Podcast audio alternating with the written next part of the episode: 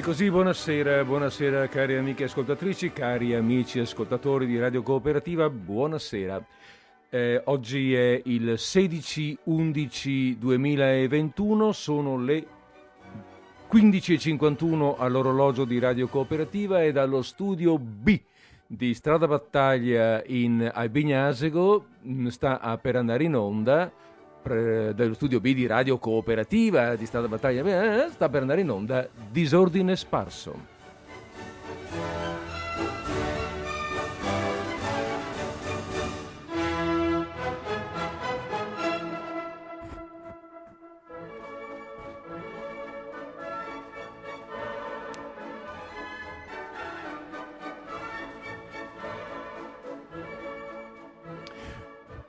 Bene, allora eh, andiamo, in onda, andiamo, in onda, con eh, Disordine Sparso. Siamo in diretta siamo, e siamo nello studio B. Eh, si fanno grandi lavori in radio cooperativa in questi giorni, si sta rimettendo a posto qualcosa di qua, qualcosa di là. Lo studio A è in grande subbuglio e siamo nello studio accanto. Forse lo saprete già, ve l'avrà detto anche qualcun altro, perché è una grande novità questa per noi conduttori, per cui voi che non ve l'abbiamo raccontato. Però, eh, insomma, vabbè, perché non ve lo devo raccontare anche io? Tutto sommato, chi sono io per non raccontare queste cose? A questo punto però eh, ci siamo detti quello che ci dovevamo dire e partiamo, partiamo, partiamo, non come all'opera, che dicono partiamo, partiamo e non partono mai, ma partiamo sul serio. Scusate che, visto che siamo nello studio B, devo eh, tecnicamente combinarmi una piccola cosa. Eh, sì, penso di averla combinata, ecco, scusate, ma è, è, un po' tutto spostato in questo momento. Va bene, allora oggi che cosa facciamo? Cosa leggiamo oggi?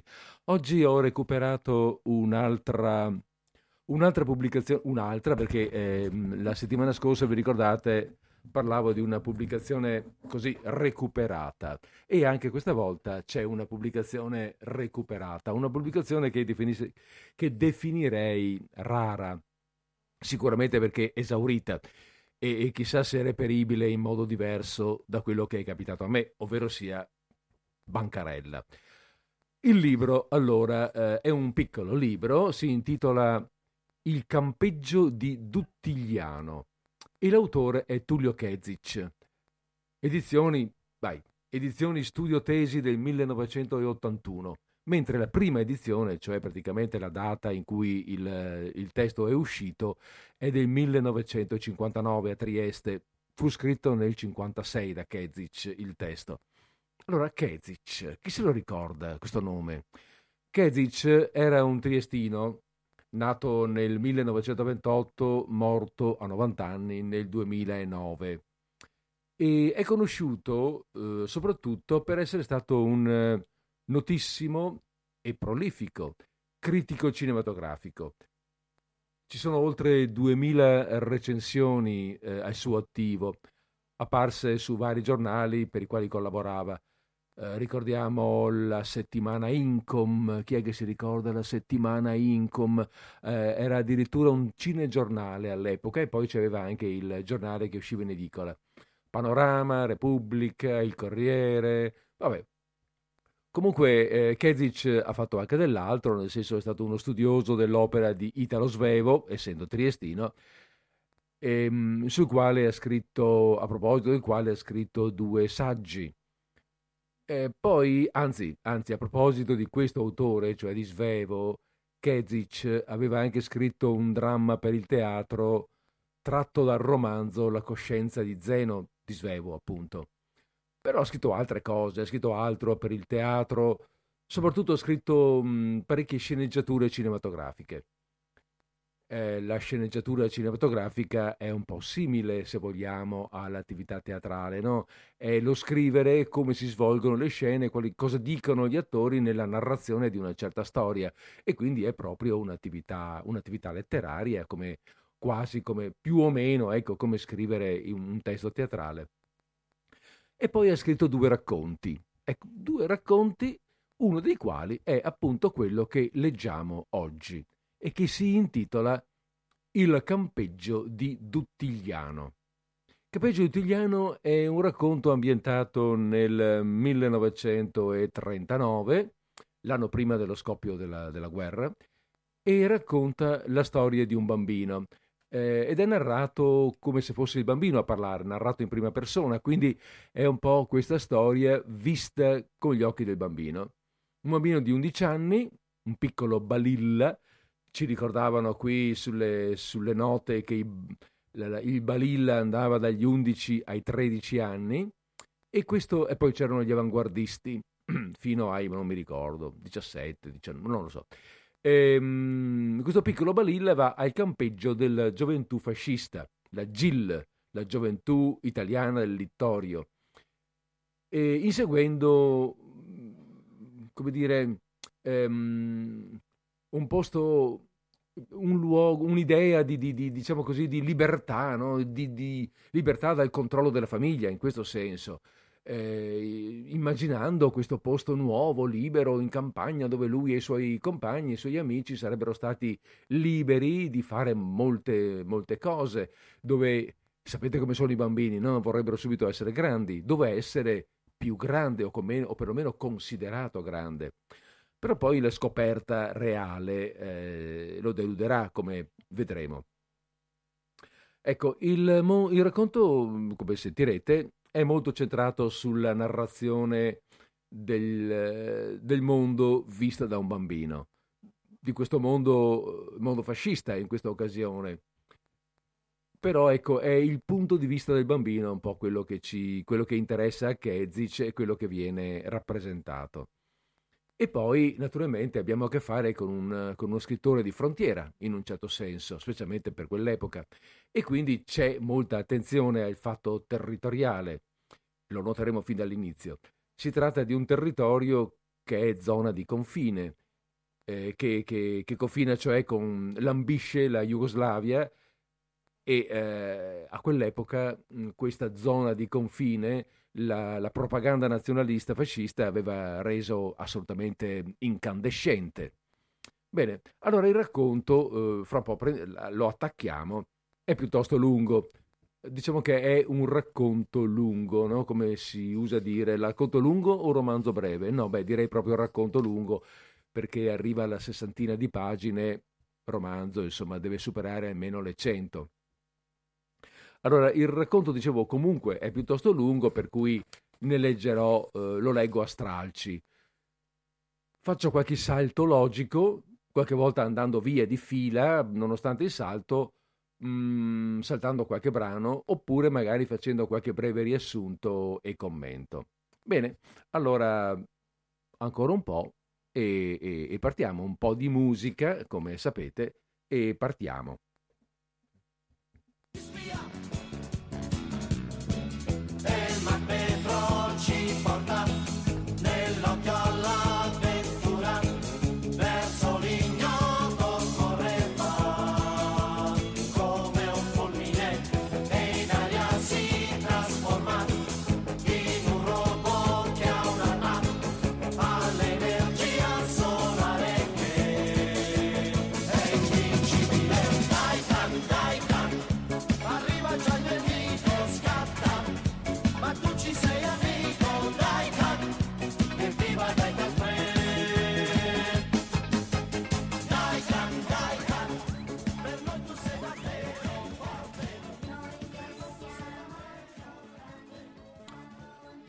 Da Tullio Kezic Il campeggio di Duttigliano.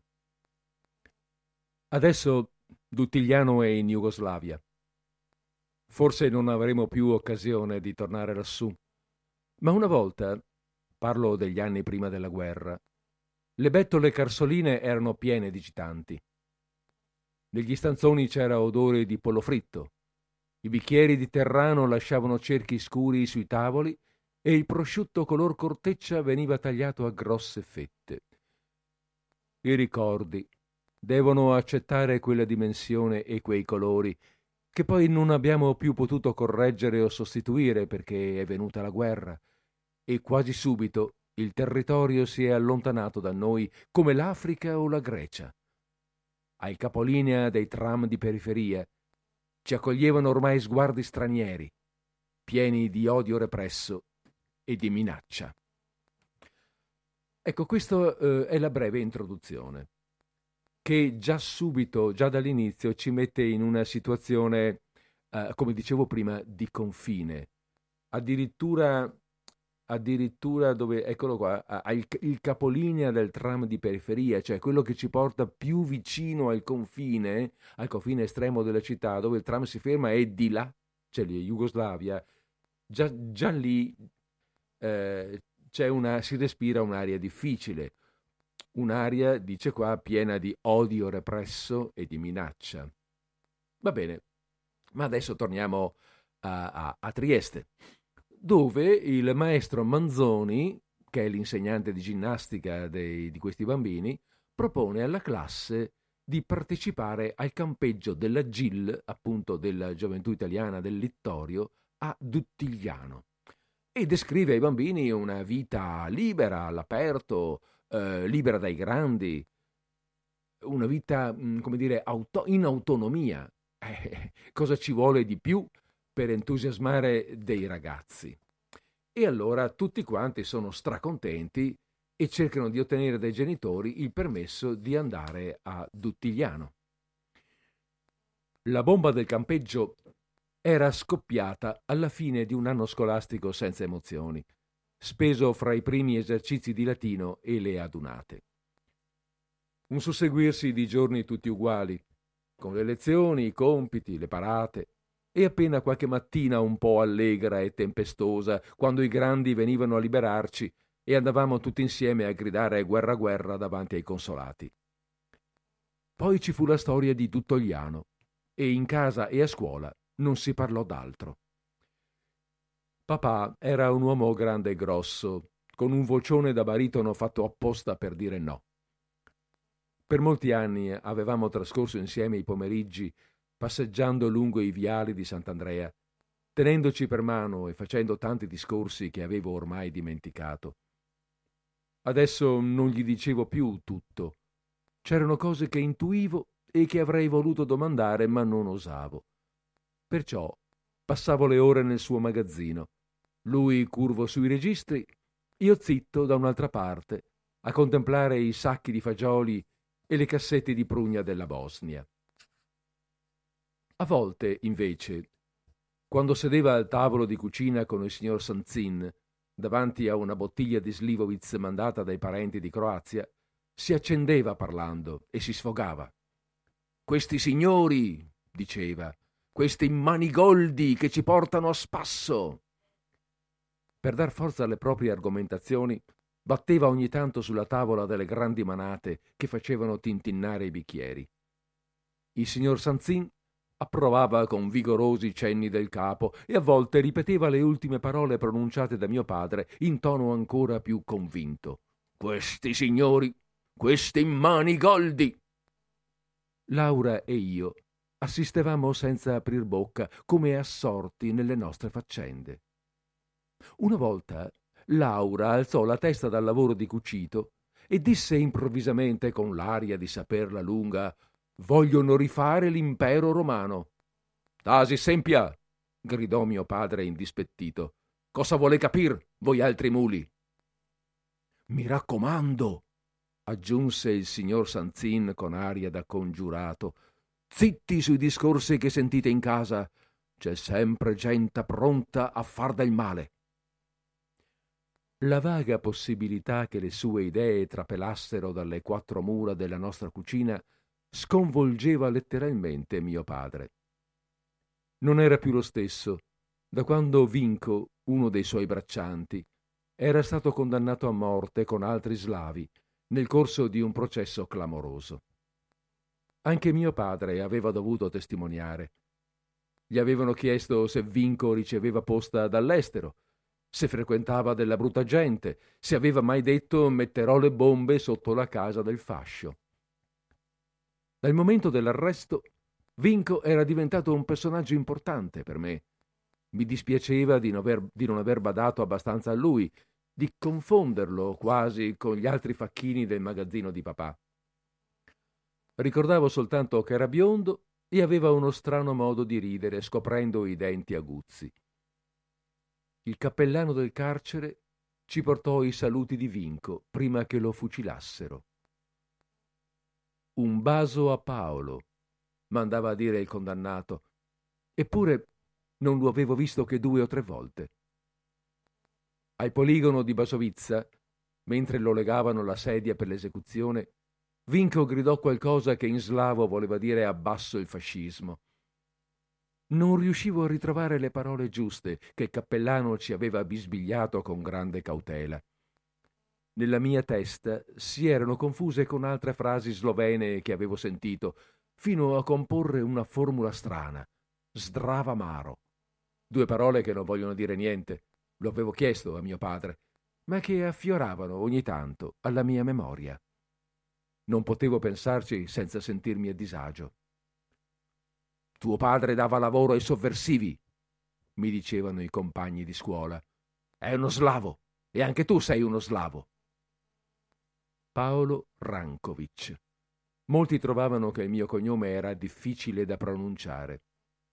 Un bidello meridionale che non riusciva a decifrarlo mi aveva detto un giorno Non sei né jugoslavo né italiano, sei senza patria e senza Dio. Ripensavo a questa frase ogni domenica, quando mia sorella, pronta ad andare in chiesa, diceva a papà Vieni? Un'altra volta, Laura, rispondeva mio padre, ma in chiesa non ci veniva mai. La sera, prima di andare a letto, pregavo come mi aveva insegnato il catechista delle elementari. Pregavo per la mamma in paradiso, per Laura e per Milka. Ma soprattutto Pregavo il Signore che facesse diventare religioso mio padre e lo facesse iscrivere al partito fascista, perché io potessi essere fiero di lui e in pace con tutto il mondo. Da quando Manzoni ci aveva parlato del campeggio, aggiungevo alla preghiera un desiderio personale. Signore Dio, fa che mio padre mi lasci andare al campeggio di Tuttogliano.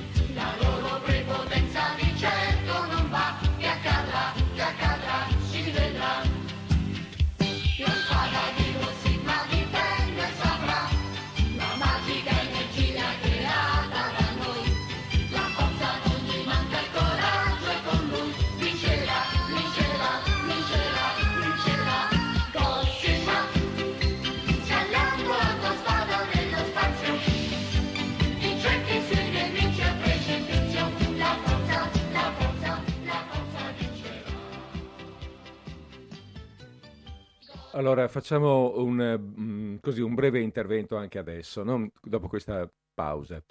Eh, due osservazioni, tanto per chiarire. La famiglia, avete sentito, adesso è stata un po' presentata no? ed è composta dal papà, vedovo, eh, e da due figli, Laura, che è stata nominata, la più grande, e Paolo, che è il narratore, che è il bambino che, che sta raccontando. E poi c'è questa Milka. Milka è in realtà la domestica slovena, che troveremo più avanti. E dopo c'è questa storia che va un po', eh, come dire, mm, che merita ecco, di essere un po' chiarita, la storia di Vinco. In realtà questa è il riflesso di un'altra storia, una storia vera che era successa nel 1930, realmente vissuta da, non tanto da, da, da Tullio Kezic quanto da suo padre, il quale era avvocato e mm, in quell'occasione, in quell'anno, aveva difeso un giovane terrorista sloveno che aveva preso parte a un attentato contro un giornale fascista, avevano messo la bomba. Il giovane fu, nonostante la difesa de, de, de, mm, dell'avvocato Kezic, fu eh, condannato a morte e, e il padre dell'autore mh, ne riportò un'amarezza profonda che evidentemente eh, durò molto a lungo e che il bambino, che Tullio eh, risentì, mh, la capì, la comprese, insomma diventando un po' più grande. Il 30, eh, nel 30 Tullio Kezic eh, aveva due anni, ma evidentemente il, come dire, la sofferenza del padre è durata qualche tempo, tanto da, da, da, farla, da farsi sentire al, um, al, ragazzo che la ricorda adesso da adulto e in questo racconto la mette dentro un po' così, in questo modo un po' particolare. Bene, e adesso uh, riprendiamo il racconto. Riprendiamo il racconto, come dire, mm, sì, dicendo che, ehm, dicendo che allora alla fine eh, Paolo, Paolo eh, Rankovic qui eh, ottiene il permesso de, di andare al, al, campeggio di Dutigliano, ci va tutto contento e felice e siamo finalmente arrivati a Dutigliano. La tenda, tanto grande all'esterno, mi sembrò piccola quando fummo entrati, dopo aver deposto i moschetti sulla rastrelliera. I ragazzi intorno a me cominciarono a darsi da fare per sistemare le brande e la loro roba. Io non sapevo da che parte cominciare. Santi mi passò vicino e disse Ciao, dormo anch'io in questa tenda. Ciao, risposi. Ti diverti? E come no. Vuoi fumare? E mi fece vedere un pacchetto di sigarette. Tre stelle. Feci un cenno di diniego, ma Santi voleva farmi vedere che fumava sul serio. Mentre contemplavo la mia branda di ferro e mi chiedevo come avrei fatto a dormire sul materasso informe e pieno di paglia, Santi tirò fuori una sigaretta e accese un fiammifero. Occio il vecchio! bisbigliai. Avevo visto Manzoni apparire nel vano della tenda, ma era troppo tardi. Accigliato, il professore venne verso di noi e mi disse Capirai anche tu che cosa significa non avere più vent'anni. Poi, rivolto a Santi, aggiunse Vergogna, fumare alla tua età. Qui non si viene per fare le mascalzonate, il campeggio è una cosa seria. Minossi sarà il capotenda e risponderà della disciplina direttamente a me. La prossima volta che vi pesco a fumare, guai a voi. Mi sentivo imbarazzato di fronte a Manzoni per la frase che avevo detto. Cercai di cancellare la cattiva impressione affrontando un altro discorso. Professore, dissi, non ci hanno dato che una coperta. Mancano le lenzuola e il cuscino. Al campeggio, disse Manzoni con durezza, le lenzuola non servono. Pensa ai sacrifici dei soldati in guerra. Lo zaino può far benissimo da cuscino. Provai a ricordare come mi ero immaginato il campeggio mi accorsi che nelle mie fantasticherie non avevo mai pensato a come avrei dovuto dormire una volta arrivato al campo. Appoggiai lo zaino a capo del letto e mi misi a sedere sulla rete metallica. Avrei voluto che si dimenticassero di me. I balilla mi urtavano passando avanti e indietro. Minossi, forte dell'investitura ricevuta, dava già ordini come un avanguardista mi considerai tagliato fuori da quella giostra, incapace di prendervi parte, finché tornò a farsi vivo Bertoli. Attenti! ringhiò il cadetto. Tutti si irrigidirono sull'attenti, tranne quelli che stavano in fondo alla tenda e credevano di non essere visti. Fermi anche voi e attenti per tutti! aggiunse Bertoli. Mi ero alzato in piedi, ma stavo ancora appoggiato alla branda di ferro. Sull'attenti! gridò Bertoli e guardava proprio me. Abulico! La parola mi ferì come la denuncia di una colpa segreta e vergognosa. Mi sentii nudo fra i balilla che mi fissavano, il più esposto e il più debole di tutti. Intanto Bertoli si preparava a dare spettacolo come all'adunata. Si avvicinò al mio letto. Ecco un balilla, disse, che vuol finire sull'ordine del giorno prima ancora che il campeggio sia cominciato. Complimenti! Poi cambiò tono. Da ironico divenne cattivo. Testore! Non hai ancora fatto la branda! Non hai tirato fuori gli stracci dallo zaino. Che cosa aspetti? Vuoi la cameriera che ti venga a servire? Credi di essere a casa tua? Vuoi la mamma che ti coccoli?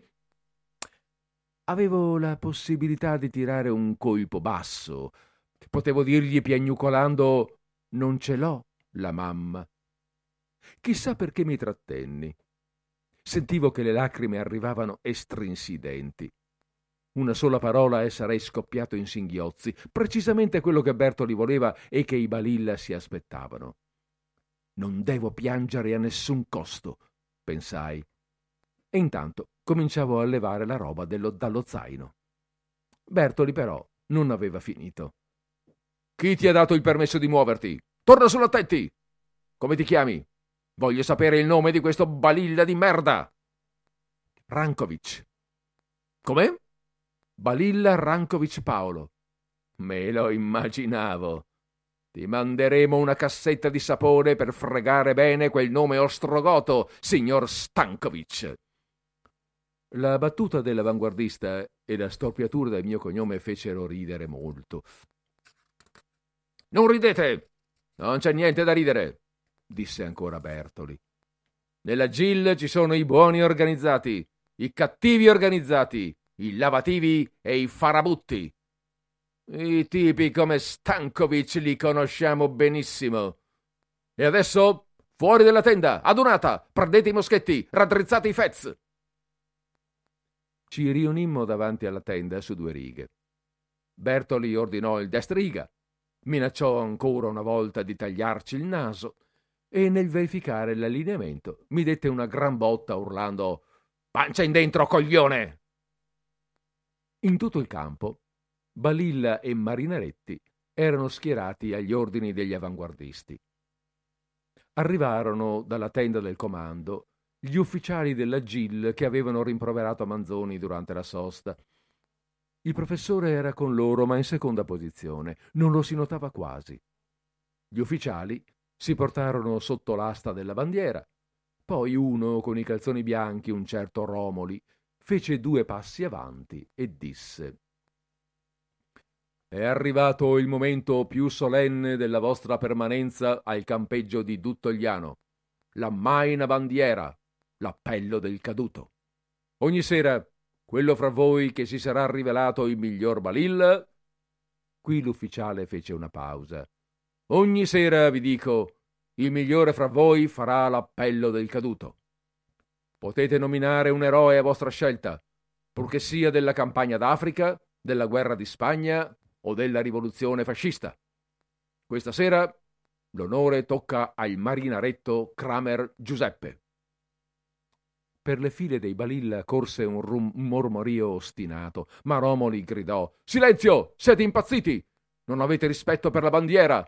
Non avete rispetto per i caduti? La sfuriata mise il diavolo in corpo ai vari comandanti di reparto.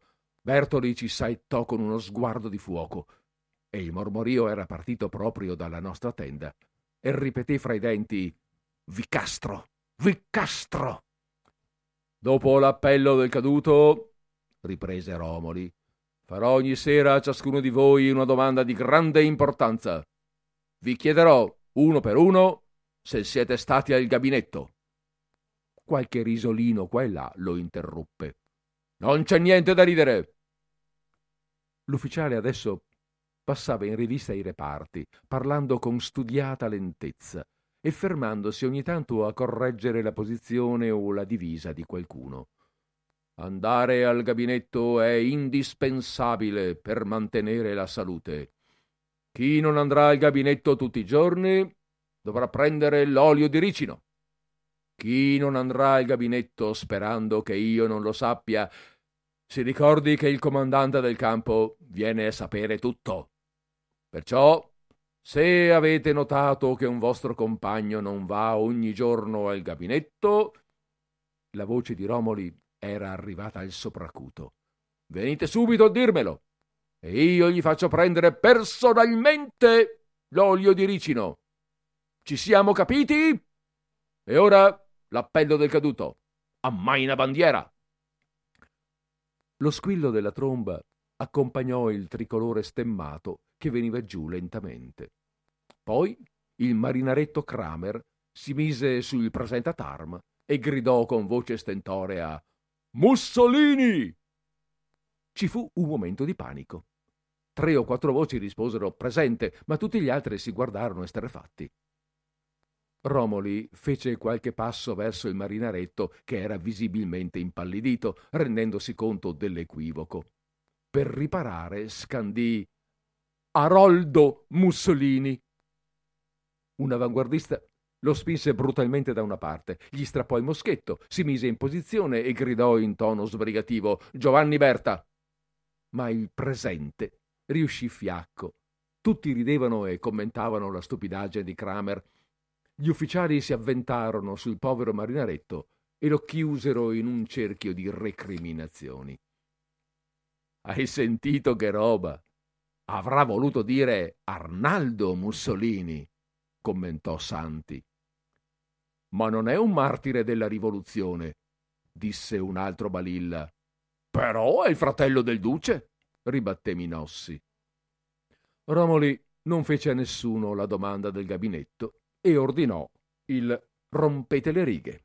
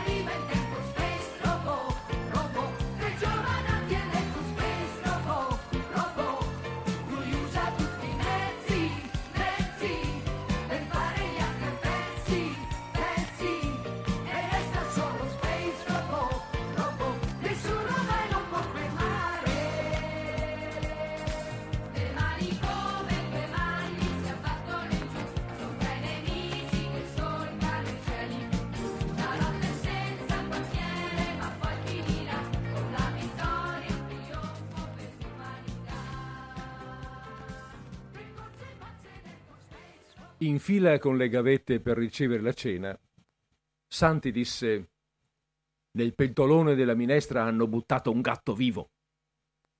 L'odore che proveniva dalle cucine era ripugnante. Mi diedero una brodaglia, un pezzo di carne tutto nervi e dei fagioli. C'era una pagnotta fredda e dura, tanto grossa che non si poteva tenere in mano. Mi nascosi con la cena dietro la tenda della Croce Rossa dove non c'era nessuno. Seduto in terra, cercai di rompere la pagnotta e riuscii a staccarne solo un cantuccio. Il gusto del pane raffermo mi fece pensare al cassetto di cucina in cui Milka conservava i resti da grattugiare. La sera si annunciava bella. In quel momento avrei potuto trovarmi a casa, davanti a una minestra ben diversa, con un panino fresco e croccante. Forse mio padre dopo cena ci avrebbe portati al cinema del giardino pubblico. Con Laura, tornando a casa, avremmo commentato il film e la bravura degli attori.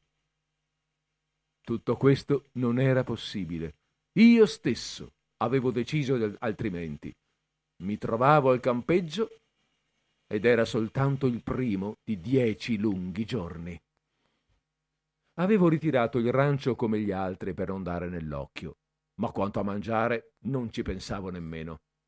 L'idea di buttar giù anche un solo cucchiaio di quella minestra mi dava il voltastomaco. Perciò mi guardai a destra e a sinistra e misi in atto il mio piano. Vuotai per terra il contenuto delle gavette sperando di passare inosservato. Il discorso di Romoli sul gabinetto mi aveva profondamente turbato. Era chiaro che non avrei potuto sfuggire alla legge comune. Domani o dopodomani a più tardi avrei dovuto mangiare la minestra e il pane raffermo, confessare se ero stato al gabinetto e magari prendere l'olio di ricino. Per il momento però avevo deciso di temporeggiare e di gettar via quello che mi davano. L'apparizione improvvisa di Bertoli mi fece sussultare. L'avanguardista si diresse deciso verso il pranzo versato a terra, troccò col piede la pagnotta, si guardò in giro e solo allora sembrò accorgersi di me. Chi è la testa di legno che ha buttato via la carne e la minestra? Sei stato tu? Mentii con inattesa facilità. No, signore. Lo spero bene. La minestra non era speciale, ma la carne e i fagioli erano deliziosi. Mi verrebbe voglia di farteli tirar su con la lingua, uno per uno. Ma non sono i miei, signor comandante. Sei furbo tu. Voglio vedere come pulisci la gavetta. E mi spinse verso i lavandini. Con l'acqua fredda, frega e frega, l'unto non andava via. Mi rimase sulle mani l'odore rancido della minestra, una sensazione insopportabile. Pensai, è il castigo per aver buttato via la cena. Abbastanza soddisfatto, Bertoli mi disse ancora Qui non c'è nessuno che ti venga dietro per fare i servizi. Bisogna arrangiarsi. Uno di questi giorni imparerai anche come si puliscono le, le latrine. Vedrai che sgobbando ti viene l'appetito. E ora dietro a front, vai alla tua tenda. Tra mezz'ora vi voglio vedere tutti addormentati. E guai a chi non dorme. Scendeva la sera. Mentre mi avviavo verso la mia tenda, compresi a un tratto ciò che avevo temuto per tante ore, per tanti giorni, fino dal momento in cui Manzoni ci aveva parlato del campeggio nello spogliatoio della palestra. La notte al campo, la prima notte lontano da papà in tutta la mia vita. Il tempo che ci separava dal silenzio passò in un attimo e intanto il mio disagio si faceva sempre più acuto. I balilla giocavano davanti alla tenda. Santi mi venne vicino. Dove ti sei cacciato? chiese. Risposi con un gesto vago. Non avevo voglia di parlare. Santi guardò un po' i compagni che giocavano, poi disse Scommetto che hai nostalgia di casa. Ma che? L'ultima notte, vedrai che bello. Si esce dalle tende, nessuno dice niente, invece di dormire si fa un gran chiasso. Santi era già stato al campeggio l'anno prima. Strano che sia tornato, pensai. I balilla stavano giocando a palla, urtandosi e facendosi male. Uno, tutto nero e con uno sguardo cattivo, d'anasi, diede un calcio in un ginocchio a un altro che finì a terra. Il caduto si lamentava. Venne un avanguardista con la cassetta medica. Non è niente, non è niente, e lo scortarono zoppicante all'infermeria. Manzoni arrivò sbuffando. Dietro a lui c'era Romoli con il tovagliolo in mano. Che c'è? disse il comandante del campo. Non mi lasciate nemmeno mangiare in pace adesso? Il capotenda Minossi fu costretto a dare qualche spiegazione. E stavamo giocando, poi Danasi ha dato un calcio a quello lì. Non è vero! gridò il colpevole. Gesù mio, che roba! Manzoni era esterrefatto. La figura che mi fate fare! Sempre così, anche a scuola, Danasi e Peretto, la feccia della classe! Il professore, tutto agitato, continuò rivolgendosi a Romoli. Comunisti! La classe li teme! Veri comunisti! Il comandante del campo interruppe la perorazione del Manzoni e agitò il tovagliolo sul volto di Danasi. Sai che potrei farti espellere dal campo? Disse. Sai che c'è una responsabilità penale per gli atti di violenza? Un'altra di queste e ti farò radiare da tutte le scuole del regno. E anche tu! gridò a Peretto. Ma io non ho fatto niente. Danasi e Peretto, sempre insieme, siete due delinquenti, finirete in galera! incalzò Manzoni. Mentre i comandanti si allontanavano, arrivò Bertoli per dire la sua. Non si può lasciarvi soli un minuto, borbottò facendo le viste di allungare uno scappellotto a Danasi. Ma si vedeva che pensava ad altro. Infatti, si unì quasi subito a un gruppo di avanguardisti che andavano a Duttigliano in libera uscita. Appena fuori dal campo, li vedemmo rincorrersi per lo stradone dando calci a un barattolo di latta. Le urla di Bertoli sovrastavano quelle di tutti gli altri. Ripassò Romoli anche lui diretto a Duttigliano, e disse A letto, a letto, fra poco suonerà il silenzio. Quando vuoi ce la fai, tutto questo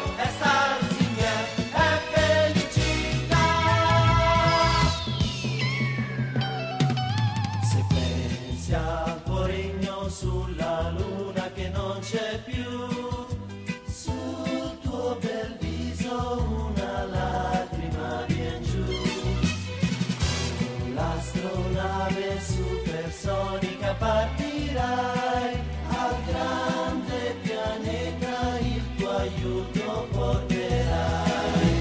Star, star, zinger, star, superstar. Complottare negli spazi, sa chi ti la sua scienza userà. Quando vuoi vincerai tutto questo. Insomma, questo campeggio di Duttoliano si rivela una specie di galera all'aperto, con tutti questi comandanti che vogliono far, ehm, dire, che vogliono far notare la loro superiorità, il loro, il loro potere, la loro autorità, soprattutto i più giovani, no? che eh, tipo appunto gli avanguardisti, il Bertoli, gente che avrà 17-18 anni e che quindi si sentono investiti di una grande autorità nei confronti di questi ragazzini e la fanno, e la fanno pesare. E comunque insomma eh, tutti vanno a Duttogliano, paese non è molto lontano, almeno si scende giù, almeno si va eh, a bere in qualche bettola, a fare un po' di festa. I bambini invece, i balilla e i marinaretti, ci sono anche i marinaretti, tutti a letto, tutti devono dormire, ma chiaramente dormire è difficile, di dormire a dormire non, non, sì, insomma, non ci si pensa nemmeno. Eh, le brande sono scomode, c'è una grande confusione. I più grandi, eh, abbiamo detto, ci sono bambini da 11 ai 13 anni, ci sono quelli che sono già stati l'anno prima in campeggio, quindi si sentono un po' più, come dire, un po' più maturi, un po' più adulti, conoscono meglio e allora si sentono più forti e bullizzano i più piccoli. Arriva il famoso professor Manzoni, poveraccio, anche lui, a cercare di placare gli animi. E quando finalmente Paolo, il nostro piccolo eroe, sembra riuscire ad addormentarsi, ecco che ritornano quelli che erano scesi in paese. Gli avanguardisti tornavano da Duttigliano. Sono ubriachi! annunciò Minossi, che era saltato giù dalla branda in avanscoperta. Bertoli non si regge in piedi, disse un altro, ma già eravamo tutti all'aperto per vedere gli avanguardisti che ballavano sullo spiazzo illuminato dalla luna. Sotto l'asta della bandiera Bertoli continuava a cantare, contorcendosi come una ballerina, accompagnato dal coro dei graduati. All'osteria del campeggio, per bunzi bunzi pu, qui si va di male in peggio, per bunzi bunzi pu, osteria di Tuttogliano con la mazza sempre in mano. Quando Bertoli ci vide, eravamo usciti quasi tutti, ci fissò per un attimo senza riconoscerci. Poi gli si dipinse sul volto uno stupore enorme. Vi ammazzo! gridò con odio e venne minaccioso nella nostra direzione. Ci fu una corsa. Ciascuno cercò di raggiungere subito la propria branda per non farsi accioffare in piedi dal cadetto. Passò qualche minuto prima che Bertoli si affacciasse all'apertura della tenda. Gli avanguardisti avevano smesso di cantare alle osterie. Nel campeggio regnava il silenzio più assoluto. Mi dissi non viene più, quando una lampadina tascabile si accese e il fascio di luce fece il giro delle brande. In piedi, stronzi! disse Bertoli. Non sembrava più ubriaco, solo terribilmente furioso. Non fingete di dormire, disse ancora. Potete farla a qualche vecchio pederasta, ma non a me. Nessuno fiatò. Bertoli fece ancora due o tre passi avanti, poi gridò Fuori dalla tenda! E cominciò a strapparci le coperte di dosso, come aveva fatto con Mariotti. Prendete i moschetti, mettetevi le scarpe, in riga per uno, fate presto! Infreddoliti e tramanti, ci ritrovammo sullo spiazzo a tu per tu con il cadetto. Ora, disse Bertoli, questa tenda che non dorme quando tutti sono al campeggio devono dormire. Questa tenda di signorini che non vogliono perdere la brutta abitudine di sfottere sentirà chi è il cadetto Bertoli. Tu! disse a Minossi, puntando l'indice sul petto del balilla. Perché non dormivi dopo il silenzio? Ma io dormivo, comandante, protestò Minossi con un filo di voce. Sì, dormivi. Dormivi in piedi davanti alla tenda. Ti ho visto e ho visto anche i tuoi compari. Bertoli si stava montando. ma si trattenne ancora per rendere più completa la propria vittoria. Assunse un tono falso, amichevole, quasi volesse farci una confidenza. Se qualcuno di voi vuol farmi fesso e io non me ne accorgo, tanto di cappello. Ma se qualcuno vuol farmi fesso e io me ne accorgo, io lo castro. All'annunciazione della legge seguì inesorabile la sentenza. Farete cento flessioni col moschetto tenuto a braccia ben tese davanti al corpo, così. E ci fece vedere la posizione. Poi, se non vi basta, farete dieci giri di corsa intorno al campo con un moschetto per ogni spalla. Intesi? Vi faccio sputare l'anima, bastardi! Pensai, se Manzoni si sveglia, ci rimanda in tenda e magari punisce Bertoli. Manzoni però dormiva, mentre ci alzavamo e ci abbassavamo ritmicamente sulle ginocchia. Uno, due, uno, due, e il moschetto pareva ci spaccasse le braccia. Le gambe tremavano per lo sforzo. Un sudore freddo ci bagnava le tempie. Bertoli scandeva, scandiva. Uno, due, uno, due.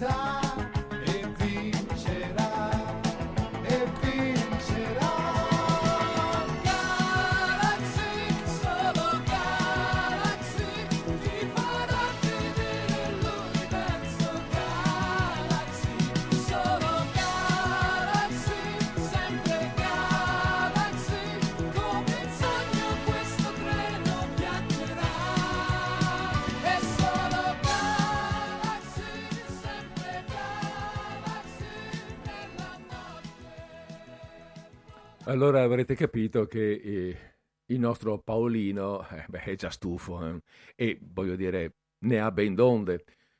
E, mm, ormai, ormai guarda gli altri con antipatia, anche i suoi compagni. Non sopporta più questa disciplina paramilitare del campeggio. Ma succede che a un certo momento il Manzoni propone, propone, insomma, meglio, comanda, eh, una nuova esercitazione. Faremo un'esercitazione di tattica militare, disse. Ci rimise per tre e ci fece marciare su per la collina. Peretto della prima terziglia gridò Comandante, ci sono gli sloveni! I ragazzini slavi stavano fermi a una svolta del sentiero.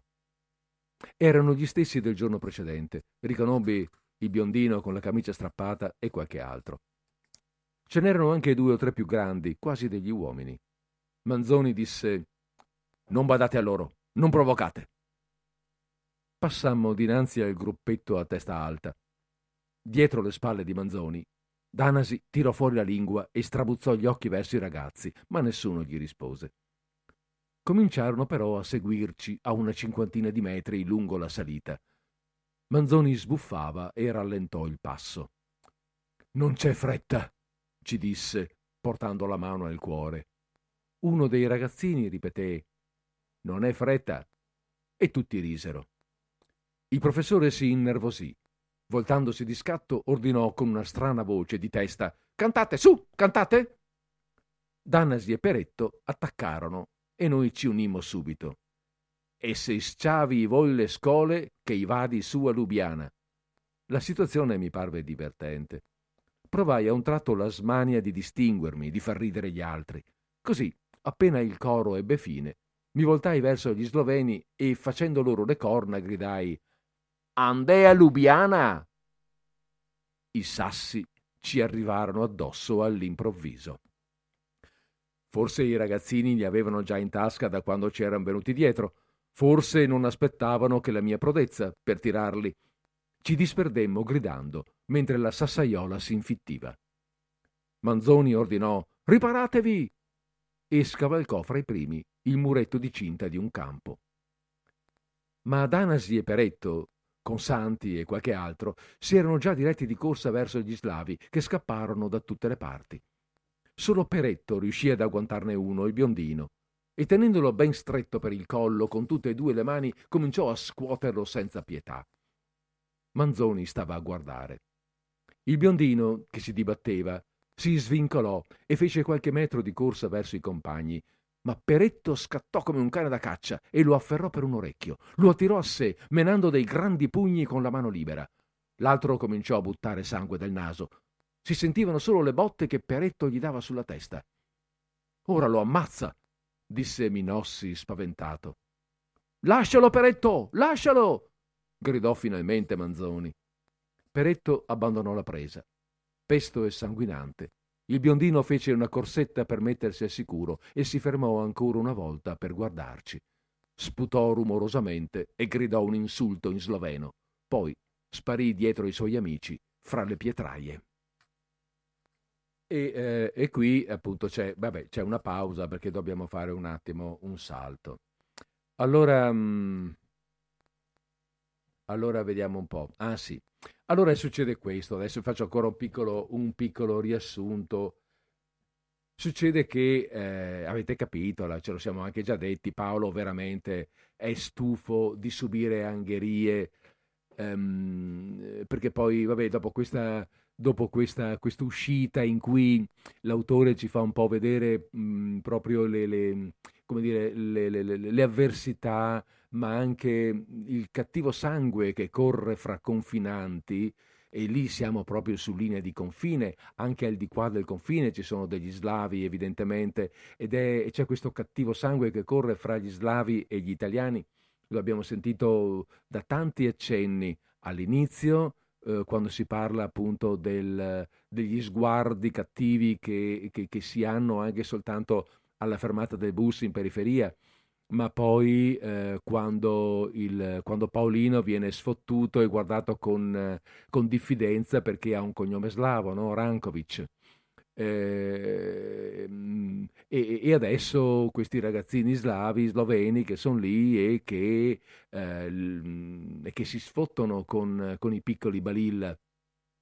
C'è questo spirito di rivalità che è stato fortemente acceso dal, dal nazionalismo della propaganda fascista e che si sente veramente a, a pelle. E questo, queste pagine che abbiamo letto adesso appunto è un po' una, un richiamo di questo sentimento. E comunque insomma in questo campeggio il nostro Paolino non sta per niente bene. Eh, a un certo momento è proprio stufo di, di, di subire queste angherie, soprattutto dai Bertoli, e si dà malato decide, dice che sta male, no, non ne vuole più sapere, lui sta male, ha male dappertutto, ha mal alla pancia, mal di qua, mal di là, eh, si butta sul, sulla branda, non vuole più muoversi, vuole che eh, Manzoni telefoni al papà, gli dica che, che lui sta male e che lo venga a prendere e lo porti a casa. Però i superiori al campo non credono tanto a queste sue dichiarazioni di malessere e così lo trattano con una certa superiorità e anche con una certa durezza in particolare Romoli, il comandante del campo, il quale, come dire, lo, gli impone di eh, non fare tante storie e di raggiungere il reparto. Non avevo scelta. Romoli aveva detto raggiungi il tuo reparto. Manzoni aveva confermato. Ero in trappola. Mi avviai verso la dolina oltre la quale i balilla della mia tenda stavano facendo un'altra esercitazione. Dal punto in cui mi trovavo non potevo ancora vederli, ma sentivo già la voce di Bertoli. Quando dico attenti, petto in fuori, busto eretto, piedi divaricati a 45 gradi, braccia ben tese lungo il corpo, dita unite. Mi mancò la forza di continuare. Nella pietraia c'era un sentiero che si arrampicava fra i ginepri. Pensai, ora prendo questo sentiero e me ne vado. Non mi faccio trovare più. Metto in allarme tutti. Bertoli, Manzoni, Romoli, mio padre. Voglio farli ammattire. Avanti. La voce di Bertoli si allontana. Fa caldo, ma corro ugualmente. Ora non lo sento più. Sono in cima alla collina. Ecco il campeggio, con le tende e le bandiere. Loro non sanno niente, ma io sono quassù. Chi mi trova è bravo. Tanti saluti! Mi lascio andare giù per l'altro versante della collina. Le ginocchia si sollevano nella corsa come se non mi appartenessero. Vado avanti a testa bassa. Un attimo di sosta. Dove sono? Meglio quassù che in riga, meglio scappare che sottopormi un'altra volta ai capricci di Bertoli. Queste bacche rosse dicono siano velenose. Voglio provare a mangiarne. Se muoio, peggio per tutti. Sono buonissime. Ancora una fitta. Vuol dire che ho ragione io. Hanno preso sotto gamba la mia malattia. Ho fatto bene a tagliare la corda. Sono sudato. Ma si è levato all'improvviso un vento freddo e fra poco pioverà. Il cielo è pieno di nubi. Come ho fatto prima a non vederle? Quanti giorni e quante notti si può vagabondare per il Carso senza incontrare nessuno? Corro in direzione delle nuvole nere che avanzano veloci. Non mi troveranno, questo è certo. Quando si accorgeranno della mia fuga, sarò lontano. Cinquanta, cento chilometri. Non mi stancherò tanto presto. Forse potrei sparire per sempre, attraversare a piedi tutta l'Europa, arrivare ad Amburgo come lo zio giusto. Sarebbe bello infilarsi di notte, passeggero clandestino, in un transatlantico diretto a New York. Sbarcare altrettanto di nascosto, chiedere al primo che passa dov'è Brooklyn, poi cammina cammina fino all'indirizzo di zio giusto. Suonare alla porta e dire sono Paolo, sono venuto a stare con te, scriviamo a papà perché non stia in pensiero e tu insegnami a lavare le lastre dei grattacieli, non avrò le vertigini, ne sono sicuro. Forse è un sogno troppo bello, ma posso tentare. Posso fare quello che voglio. Non devo rispondere di niente a nessuno. Sono come un grande. Posso anche tirare i sassi. Posso correre e sudare quanto voglio. Posso aspettare la pioggia senza paura. Dal pertugio di un muretto balza fuori una lepre. La inseguo urlando e ridendo, mentre, spaurita e velocissima, si precipita in linea retta davanti a me e sparisce come apparsa. Salgo su un'altra collina e un'altra ancora, sempre di corsa, senza fermarmi. Dal profondo del mio essere viene su un grido di rivolta. Non so quel che dico. Le parole che sto gridando mi spaventano come se fosse un altro a gridarle. Sono due parole incomprensibili in una lingua che non conosco. Non significano niente. Stravamaro, stravamaro. Il tono, il tuono non mi preoccupa, anche se l'aria si fa sempre più scura. Cadono le prime gocce grosse di pioggia, quando la terra si apre avanti a me. Una spaccatura, profonda come un pozzo. Butto dentro un sasso e aspetto contando fino a dieci per sentire il colpo. È proprio una voragine. Il Carso è tutto pieno di queste foibe, di caverne, di cunicoli, di laghi sotterranei. Sto camminando sopra un mondo segreto, forse popolato da una razza ignota. Se mi inseguissero, potrei sparire anch'io nelle caverne, farmi scudo di questo mare di pietre.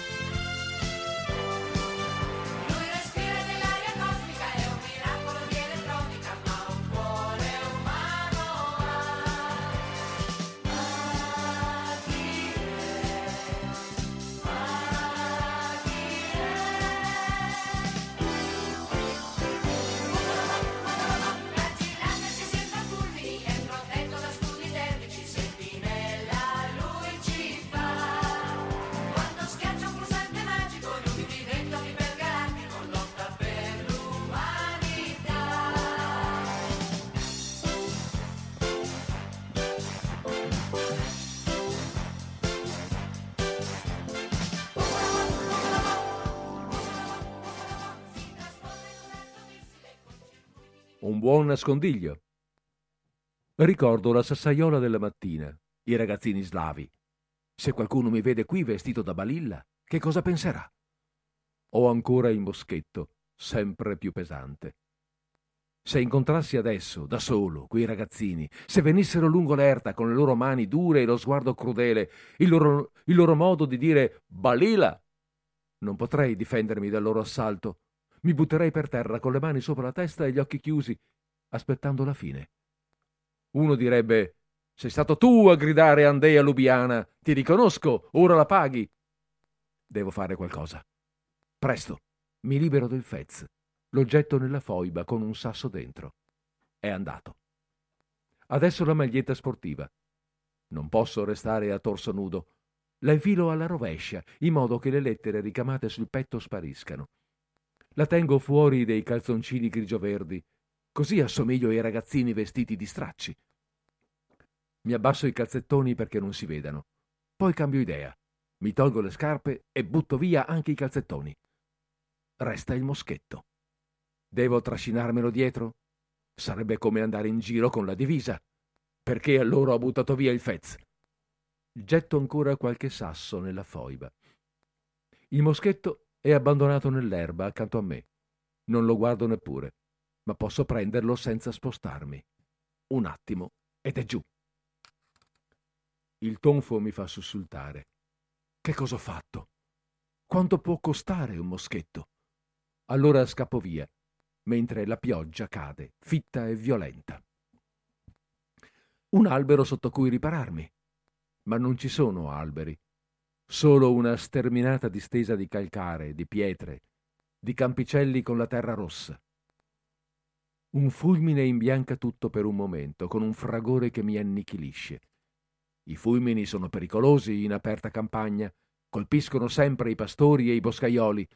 Devo trovare un riparo. Corro nella direzione in cui mi sembra debba esserci una strada. Forza! Ancora una corsa nell'acqua per le stradine del paese che sembra disabitato. Né uomini né animali, solo acqua. Forse è davvero il diluvio universale e tutti si sono rifugiati in un'arca mastodontica che galleggia da qualche parte. Sono rimasto solo. Sarà inutile chiamare, inutile battere alle porte sprangate di queste case. L'insegna di un'osteria. Una porta con i vetri appannati. La spalanco di colpo e mi trovo finalmente fuori dalla pioggia. L'ambiente chiuso e il fumo mi tolgono il respiro. Cado a sedere con la testa fra le mani. Mi prende il capogiro. Ho l'impressione di svenire e penso che non avrò la forza di trascinarmi fino al telefono. Se c'è un telefono. Gli avventori sono quattro o cinque in tutto. Due vecchi giocano con un mazzo di carte bisunte. In un angolo un contadino solleva la testa, mi guarda e dice qualcosa in slavo. Capisco che parla del campeggio, ma è un commento breve, nemmeno troppo interessato.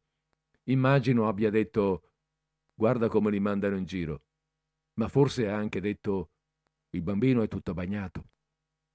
L'oste, dietro il suo banco, sta travasando del vino. Mi dà un'occhiata appena. Sono bagnato fino alle ossa e tutto sporco di fango. Batto i denti per il freddo. Mi accorgo anche che ho del sangue sulle ginocchia sbucciate.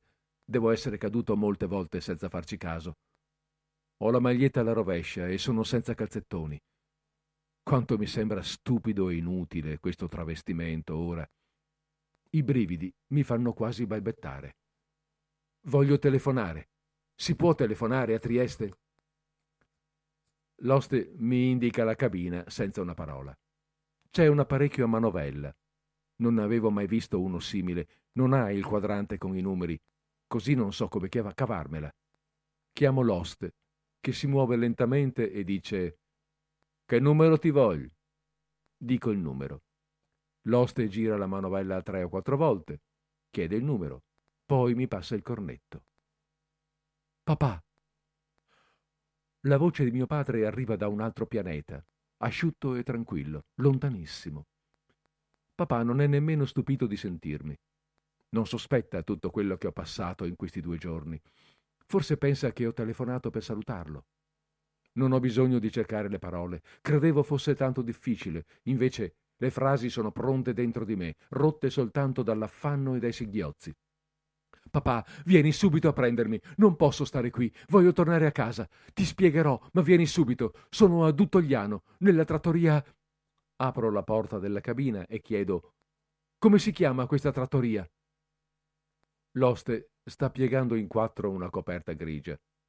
Mi guarda sorpreso, poi dice un cognome sloveno. Lo ripeto a mio padre. Ma vieni subito, vieni subito! Quando esco dalla cabina ho ancora un capogiro. L'oste si avvicina e senza dir parola mi mette sulle spalle la sua coperta. Poi mi fa entrare in un altro stanzone, dove una serva ha accostato due lunghe panche. Mi fanno sdraiare. L'oste borbotta qualcosa in cui c'entra la polmonite, ma forse non ha detto niente. Bevo il suo vino caldo. Mi sento meglio. Comincio a dargli qualche spiegazione. Non suscito molto interesse. L'oste mi guarda ebete, poi volta le spalle a metà del mio confuso discorso e torna nell'altra stanza, al banco. Sento il tepore della coperta e del vino. Sussulto ancora una volta all'idea che mio padre possa tardare o non venire affatto. Ho sonno. Il fumo, il caldo dell'osteria, il rumore ingigantito dei, discor- dei discorsi slavi che si fanno nell'altra stanza. Devono essere arrivati degli altri avventori, perché molti uomini parlano insieme, ad alta voce.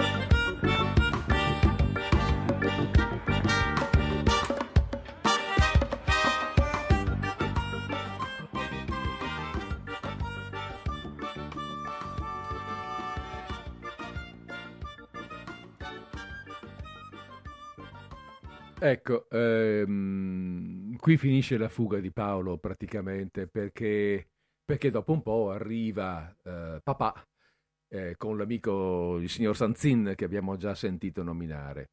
Lo prendono, vanno al campo, eh, serenamente si spiegano, non, non- non c'è nessuna recriminazione, si capiscono, si spiegano.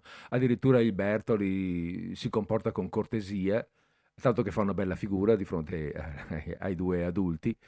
E finalmente il povero Paolino, il povero bambino, può tornarsene a casa a vivere ancora un po' da, da quel bambino, appunto, che è, e non da quel soldatino che avrebbero voluto fare di lui. Allora, ehm, adesso, beh, io mh, ho ancora qualche pagina, se vogliamo, che posso però anche saltare, sono le pa- ve le ho adesso riassunte, eventualmente ve le leggerei se, se volete. Ma ho aperto anche la linea telefonica 049 880 90 20, se magari volete, boh, non lo so, ehm, condividere un'opinione, dire qualcosa a proposito di questo racconto che stiamo, che stiamo leggendo, anzi che stiamo leggendo, che ormai abbiamo finito di leggere, di Tullio Kezic. Mm, per cui mm, faccio partire ancora un po' di musica, aspettiamo un po' e dopo eventualmente, eh, se non ci sono interventi, leggo io il finale delle le ultime pagine del racconto.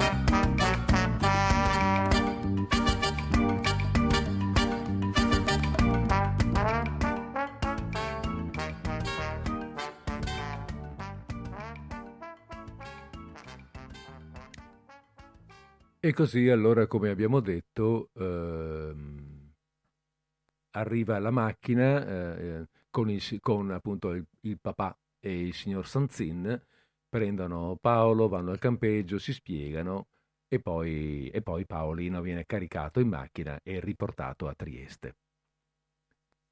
Non pioveva più, anzi, era una notte chiara e stellata. La strada era in discesa, andavamo a casa. Il fischio dell'aria contro i paracarri mi tranquillizzava. L'emozione era quasi passata, anche se in un altro momento quegli alberi neri contro il cielo avrebbero fatto nascere in me delle immagini paurose. Il signor Sanzin fece un'osservazione a proposito di Manzoni. Mio padre assentì. Ma è un buon diavolo. Poi mi chiese: Stai meglio? Stavo proprio meglio, ma non risposi. Sanzin disse che l'avanguardista gli aveva dato l'impressione di essere un ragazzo rispettoso. In fondo, proseguì, quest'idea di mandare la gioventù in campagna non è la peggiore che abbiano tirato fuori, è tutta salute. I ragazzi, quando stanno insieme, sono allegri e contenti. Anche Paolo, mi pare, faceva fuoco e fiamme per andare al campeggio. È una cosa per ragazzi più grandi, disse mio padre. Paolo è troppo piccolo, troppo attaccato a noi. Mentre diceva queste parole, avvertii che mi stringeva ancora di più nel suo abbraccio. Era una stretta quasi imperiosa, di possesso esclusivo e trionfante. Protetto dall'oscurità, mi azzardai ad aprire gli occhi e vidi il suo volto nel riflesso dei fari. Sorrideva beatamente, sereno e soddisfatto. Forse avvertì il mio sguardo perché sussurrò subito Dormi, Paolo, dormi. Non mi restava che continuare a fingere di dormire. Ora trovavo quasi insopportabile la presenza di mio padre, che avevo tanto invocato poche ore prima. Anche il signor Sanzin, curvo sul volante con la sua aria di grosso pellicano, mi dava un fastidio quasi fisico. Era strano, ma non avevo proprio niente da raccontare a quei due. Mi sentivo svuotato, senz'altro desiderio che quello di essere lasciato in pace. Meglio fare la bestia crepava, come diceva il maestro delle elementari. Chiudere gli occhi e lasciar correre. Speravo fermamente che tutta la pioggia del pomeriggio, la mancanza di cibo e l'emozione mi avessero prodotto un po' di febbre. 37,5, 37,6, quanto bastava per troncare ogni discussione. Prevedevo già i discorsi che si sarebbero fatti a casa, le ironie di mia sorella, mio padre che avrebbe ripetuto con aria di trionfo Hai voluto fare di testa tua? Hai visto? Mi sentivo spregevole per avere accettato la soluzione più comoda, per non essere fuggito veramente da tutti e da tutto. Alla prima occasione, pensai, scappo in America, da zio Giusto. Non occorre andare ad Amburgo, anche alla nostra stazione marittima attraccano le motonavi che varcano l'oceano. Ma queste fantasticherie mi disgustarono subito. Milka ci aspettava agitata davanti al portone di casa. Mio padre la rassicurò. Non è successo niente, Milka. Aveva soltanto voglia di tornare a casa, questo eroe della sesta giornata. La ragazza allora mi prese in braccio mentre fingevo di dormire e pensavo come debbo pesarle, benché sia forte e ben piantata. Rise come aveva riso l'oste di Duttigliano nel bere il vino offerto da papà. Sapeva bene che il mio sonno era soltanto una finzione per evitare di dichiararmi battuto. Su per le scale, Milka mi sussurrò con ironia Dormi, dormi. Mi lasciai spogliare da Laura, un fatto che non accadeva da qualche anno. Sopportai senza batter ciglio i suoi commenti preoccupati sul mio strano abbigliamento. Avrei permesso qualsiasi cosa pur di farla finita subito. Appena sotto le coperte, decisi di riprendere conoscenza e presi a lamentarmi. Laura si impressionò subito, volle che le dicessi se mi sentivo male e dove. Parlai ancora di fit, di mal di testa. Ho fame, aggiunsi. Non ci davano niente da mangiare. Mia sorella disse che l'aveva previsto, che erano degli imbroglioni, che a star senza mangiare un bambino si indebolisce più di un grande. A questo punto Milka tirò fuori dallo zaino la scatola di metallo con le bistecche ancora chiusa. Non poteva aver fame, disse trionfante, se non ha mangiato nemmeno la carne. Le caramelle, quelle sì che le mangiate, vero Paolo? Ma che cosa volevano ancora da me? Perché non mi lasciavano in pace e stavano lì intorno al letto per farmi processo? Decisero di mettermi il termometro per fugare ogni dubbio.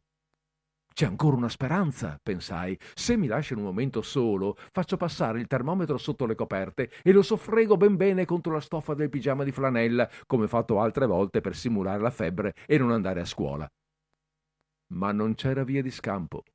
Papà, Laura e Milka non accennavano a muoversi. Dopo qualche minuto, papà diede un'occhiata al termometro e proclamò quasi ridendo: Trentasei e sei. Ho sonno dissi con voce piagnucolosa. Per favore, lasciatemi dormire. Papà mi fece una carezza. Laura mi baciò come i bambini piccoli. Buonanotte, fascista, disse Milka e spense la luce.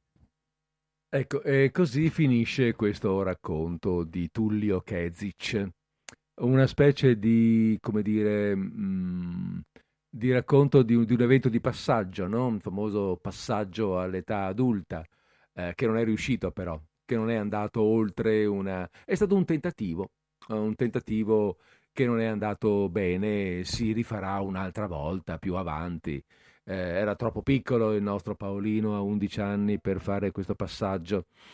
Il passaggio lo hanno fatto magari, lo faceva il Bertoli, eh, che era un, un, adolescente quantomeno, quindi insomma uno che, eh, uno che stava veramente passando da un'età all'altra.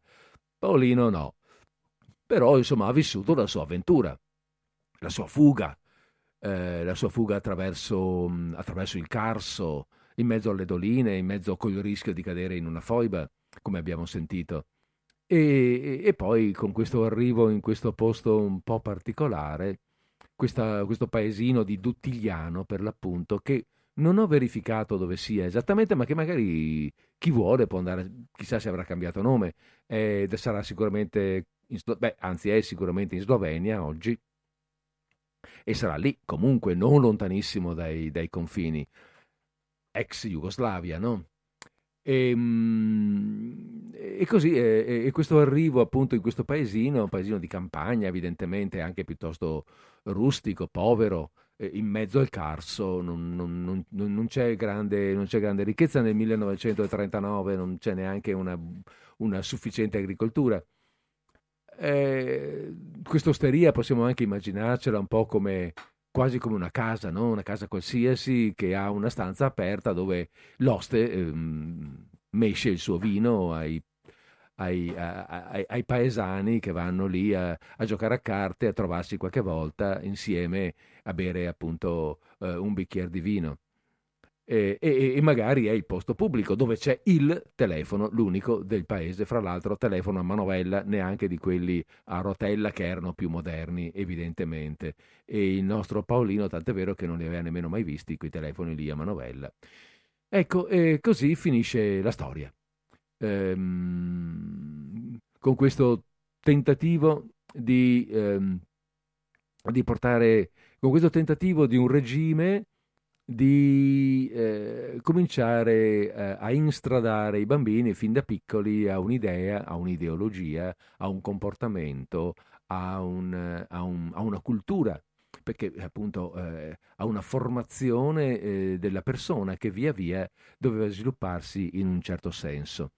Certo, una cosa che, che viene detta, viene detta all'inizio, il padre eh, non è iscritto al partito e a modo suo, cioè a modo suo, insomma non è un, un simpatizzante del partito fascista, infatti lui e il signor Sanzin eh, ogni tanto appunto usano delle, ehm, usano, mh, come dire, del, del- sì, prote- dico proteste, ma insomma eh, criticano, ecco, criticano la situazione, criticano il partito, ehm, si raccomandano che per carità non vadano fuori eh, parole, ma alla fine eh, chiaramente sì, non sono, eh, dei, non sono dei rivoluzionari, nel senso che anche solo il fatto di accettare di mandare il bambino in, eh, al campeggio significa tutto sommato eh, accettare la vita com'è e, mh, e accettare anche per il bambino, per il figlio, una vita tutto sommato normale, insomma, assieme ai compagni.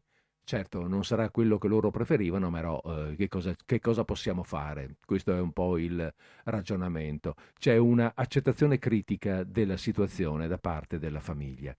Anche Milka, eh, avete sentito con questa sua battuta finale, lo prende un po' per il sedere. Lui e eh, questo, questo, come dire, questa, mm, eh, questo comportamento, questa volontà, questo eh, mm, un po' indottrinamento, ecco, voluto dal partito, che lo saluta appunto dicendo buonanotte e poi eh, ironicamente fascista.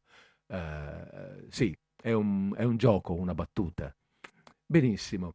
Allora sono le 17.15, eh, metto su ancora un po' di musica, per qualche minuto, tre minuti, io aspetterei di vedere se c'è qualcuno che vuole condividere una opinione e poi, e poi ci salutiamo. Eh, restiamo, restiamo collegati.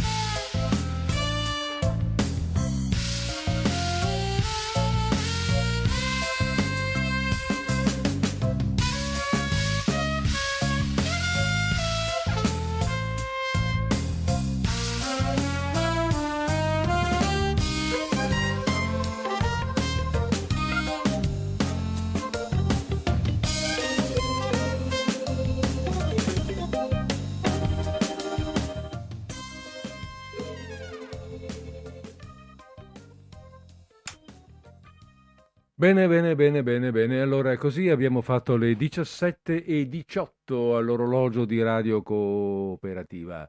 Abbiamo fatto le 17 e 18 e così, vabbè, insomma, ehm, che facciamo? Ci salutiamo? Beh, non ci mettiamo mica due minuti a salutarci, eh, per salutarci bastano due parole. No, così diciamo, eh, ehm, avvisiamo, ecco, che l'ho già detto all'inizio, ma tanto per dare una, eh, una veste un po' di, di- di- di- mm, eh, come dire, di, eroismo, di novità. Eh, di eroismo un po' forte, dai, di novità alla nostra trasmissione, diciamo che eh, abbiamo cambiato, sapete, abbiamo cambiato eh, lo, lo studio, siamo in un ufficetto diverso, abbiamo davanti tutte le nostre cosine e siamo riusciti comunque, ero un po' preoccupato all'inizio perché mi chiedevo ma funzionerà tutto, sarà come prima, tocca bottone, sì sì, tutto uguale. Ehm, e abbiamo fatto così la nostra trasmissione, il nostro disordine sparso del 16 ehm, sì, del, del- del- del 16 novembre 2021, dedicato questa sera a, a questo autore così poco, con- beh, anzi questo autore praticamente non noto, non noto come autore di letteratura perché ha scritto soltanto due racconti, però una persona che è stata molto conosciuta come appunto eh, critico teatrale, perché, eh, critico cinematografico, scu- scusate, Tullio Kezic, triestino, che molto ha, eh, che molto ha scritto appunto sulla, mm, eh, s- mm, nell'ambito del, del- del cinema. Benissimo. Vabbè, comunque, dai, allora è venuto il momento di salutarci. È momento- è venuto il momento in cui chiudiamo la nostra trasmissione. Ehm, sono le 17.20, per cui io vi auguro una buona conclusione di martedì, una buona conclusione di settimana. Vi do appuntamento a martedì prossimo su questo, su queste, da questa emittente, stesso posto, stessa ora.